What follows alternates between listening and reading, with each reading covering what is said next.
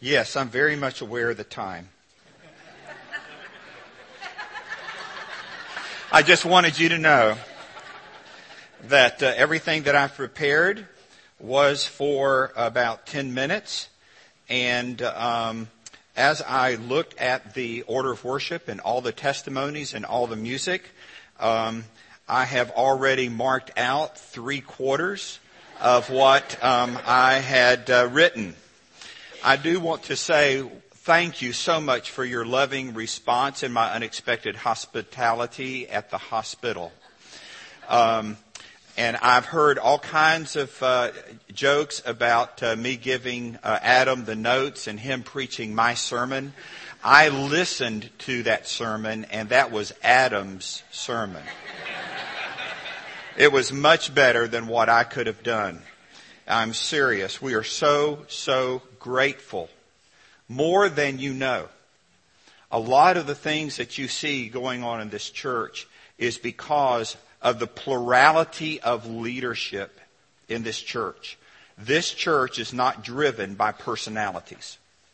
It should never be uh, driven by personalities or by sheer force of character. It is the presence of God doing His work in this place. And uh, I wanted to share with you uh, scriptures from uh, Proverbs I'm even reorganizing what I'm going to say because I want you to hear this first. You've been um, sitting and standing. I'm going to ask you to stand one more time as we read from Proverbs, verses uh, uh, chapter 15, verses 13 through 17 instead of 16. A glad heart makes a ch- spirit is crushed. The heart of him who has understanding seeks knowledge, but the mouths of fools feed on folly. All the days of the afflicted are evil, but the cheerful of heart has a continual feast. Better is a little with the fear of the Lord than great treasure and trouble with it.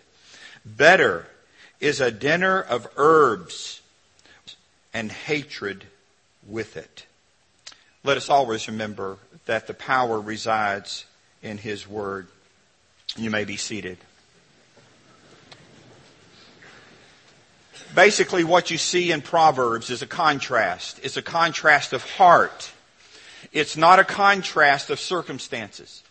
When he talks about the afflicted, he's not talking about those, some people who have a very, uh, notice that it is, uh, it is about the afflicted heart. It is about those who live in this world with a heart that is under turmoil because of the circumstances and because of whatever life has to offer. And that is in contrast to a heart who has found its delight in the Lord. And if we put this, what we have here is something totally different from what the world offers. What we have is an abiding, eternal presence of a living and loving and gracious and merciful God who has forgiven us of our sins, whereas the rest of the world continues to deal not only with a fallen world, not only with a fallen body, all of us have fallen bodies and we continue to fall metaphorically and literally as we get older. But I am talking about that the difference we all age. We all live in a world that causes us pain and suffering. But the difference between those who know Christ and those who don't know Christ is that God has created a new to live with a fallen spirit that is conditioned by a fallen circumstance. When we go to the mall, we all look alike. We're all happy. We're all, except for those who don't like shopping. But um, people uh, they have bags of things that they want to give to other people. You go to the restaurants. You look at people. They seem as happy as we do. All the externals look the same. And then we're surprised when all kinds of terrible turmoil takes place because of what is unseen. How many times do we see on the news that there were acts of violence and deaths and uh, all kinds of abuse going on and the neighbors go, oh, that person was such a good person. We see it all the time because we don't know what's going on in their homes. We don't know what the spirit and what the heart is. I've said it through 28 years and I mean it and I will continue to repeat it. What we are at home is what we are. And whether we eat herbs with love or we have the fatted calf and there is turmoil, what is going on at home is really what's going on. That's also true in the lives of pastors, associate pastors, and ministers. I was reading about the attitudes and the spirit of thankfulness among ministers.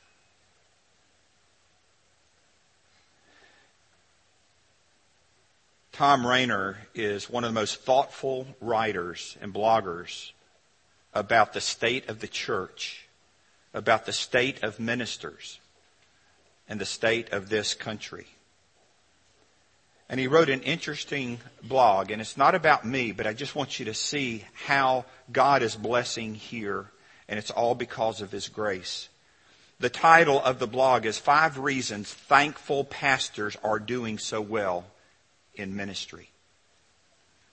He said, I was trying to discern some of the qualities and characteristics of, of pastors who were doing well. And I was surprised that the most common trait was that they had an attitude of abundant gratitude.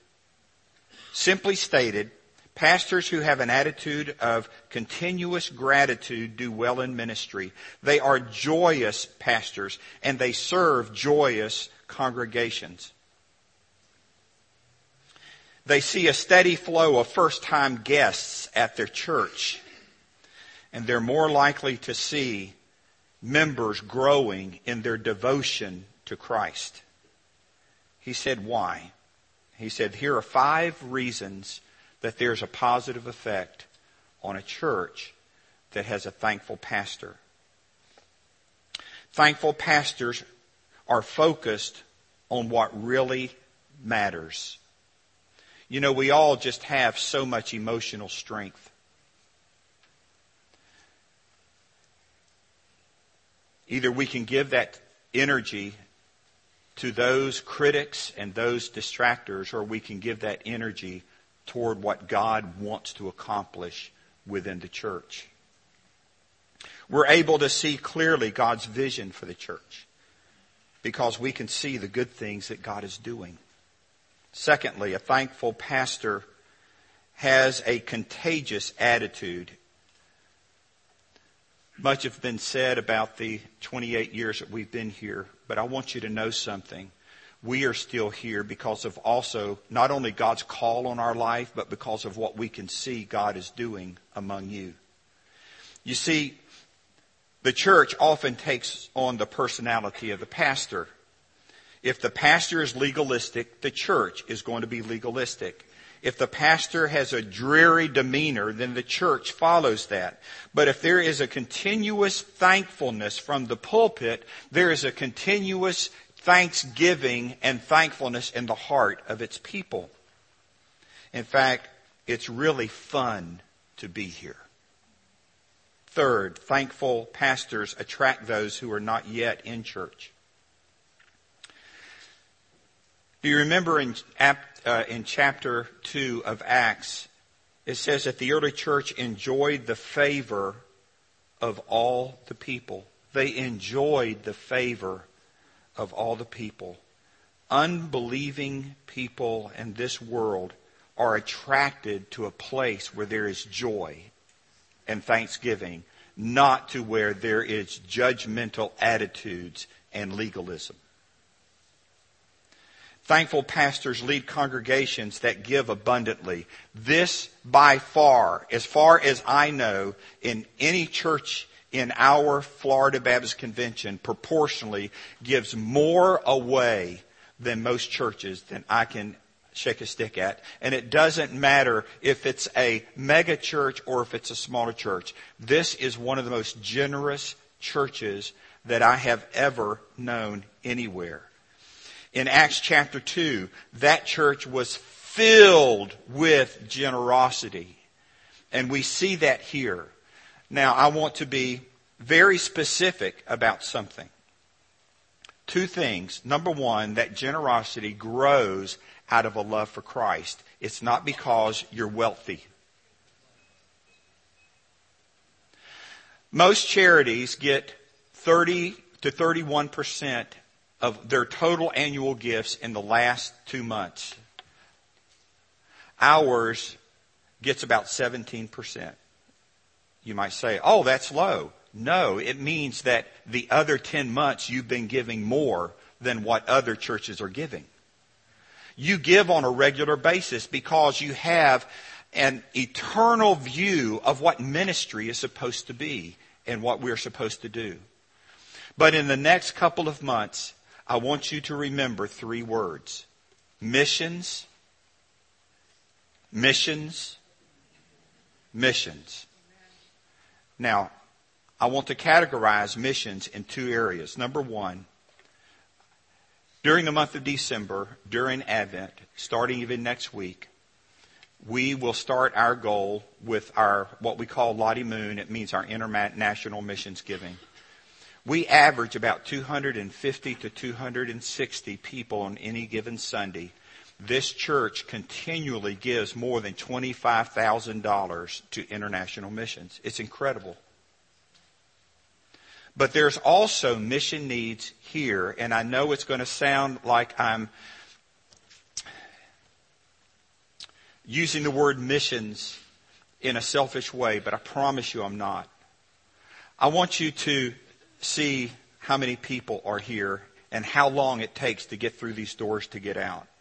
Do you know when people, a lot of people, when they come into a place that's crowded and it's hard to find a way out or in and they don't feel a sense of openness, they don't ever come back.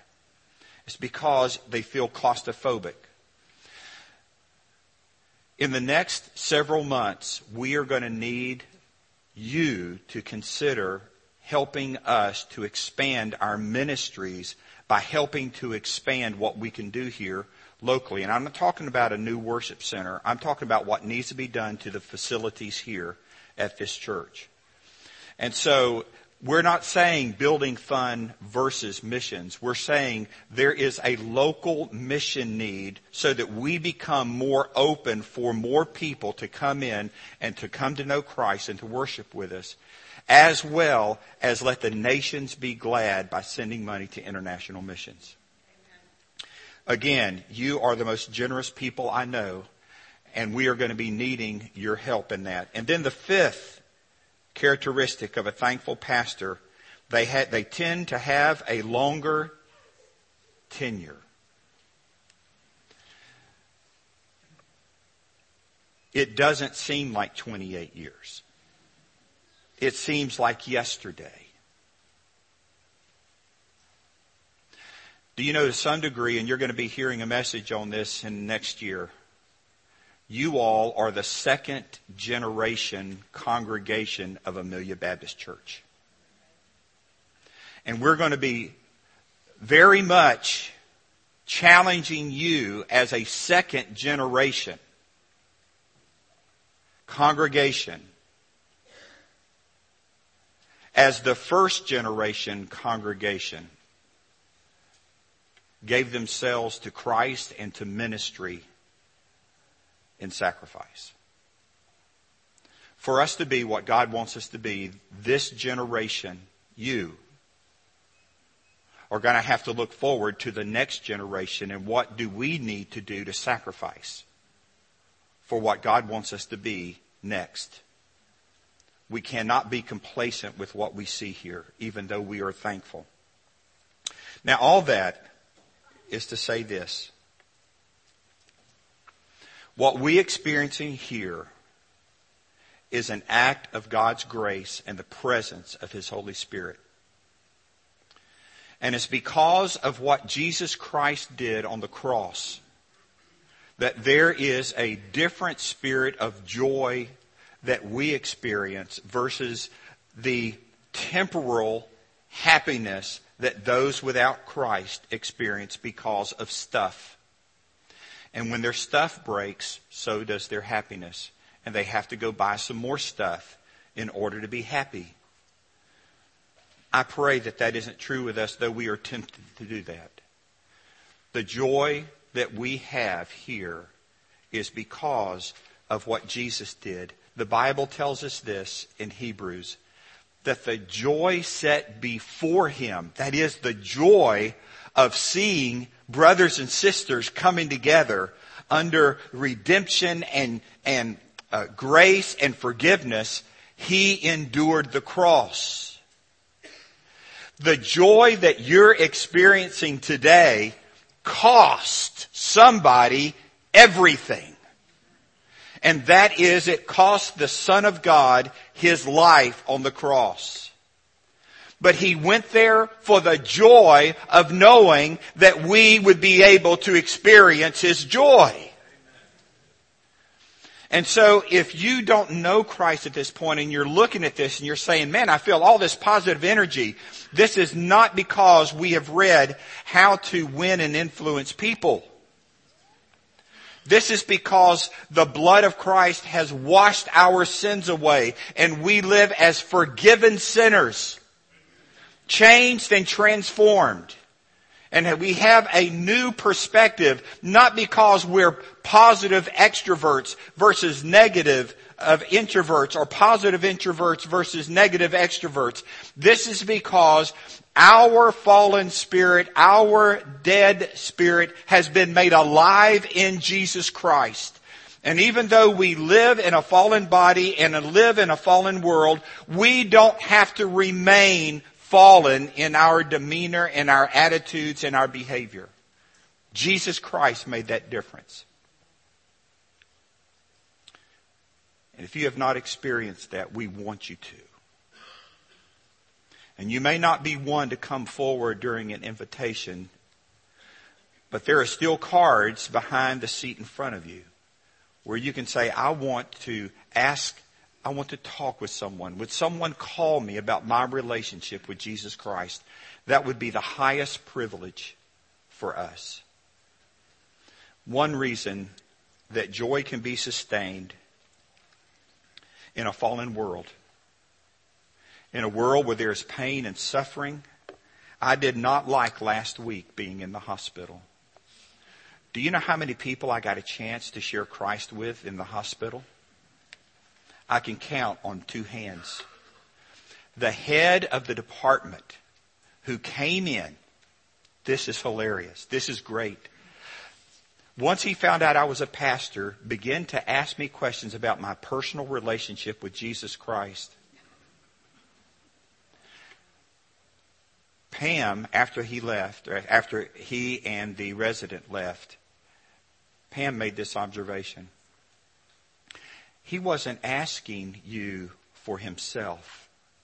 He was asking you so that his resident could hear about the joy of Christ. So, in pain and suffering comes the opportunity of joy. And sometimes when we want to let go, God holds on to us. Pam and I felt compelled. I'm sorry this went more than 10. This is just personal testimony. Pam and I just felt that we had to get away for three days just to pray and to seek God's face concerning worship starting in January. Not knowing that on the way to Orlando, we got a call from Set Free saying, Do you know anybody in Orlando that could bring someone up here? Someone who had graduated from Set Free, who was clean, who just gave birth to a preemie, wanted to be around other set free people for support. I believe with all my heart it wasn't simply about us going to study. It was to be there and with joy to be a part of this young woman's life with this very small baby to come to where she could be supported by people who understood her predicament. That was a joy for us. As we uh, sing this next song, just remember that everything that we've experienced is not because of us, but it's because of His sovereign grace. And even though we feel like letting go and slipping away sometimes, I want you to know if you're His, He will hold you fast. Not only for eternal life, but an experience of joy and thanksgiving in this life as well. Would you stand and with joy would you praise God for Him holding us fast?